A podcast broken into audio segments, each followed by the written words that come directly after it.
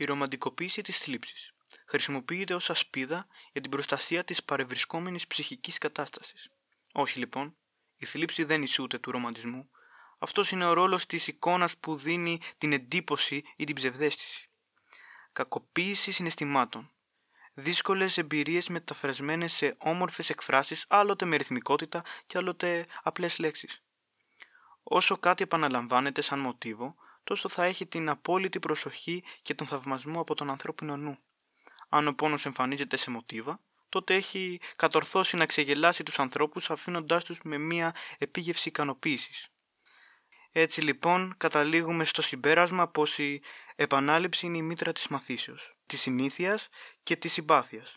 Εν τέλει, με τέτοιο τρόπο, αφού γνωριστούμε με τον πόνο, τον μαθαίνουμε καλύτερα με το πέρας του χρόνου, μετά από κάπωσες επαναλήψεις, το συνηθίζουμε και τέλος το συμπαθούμε.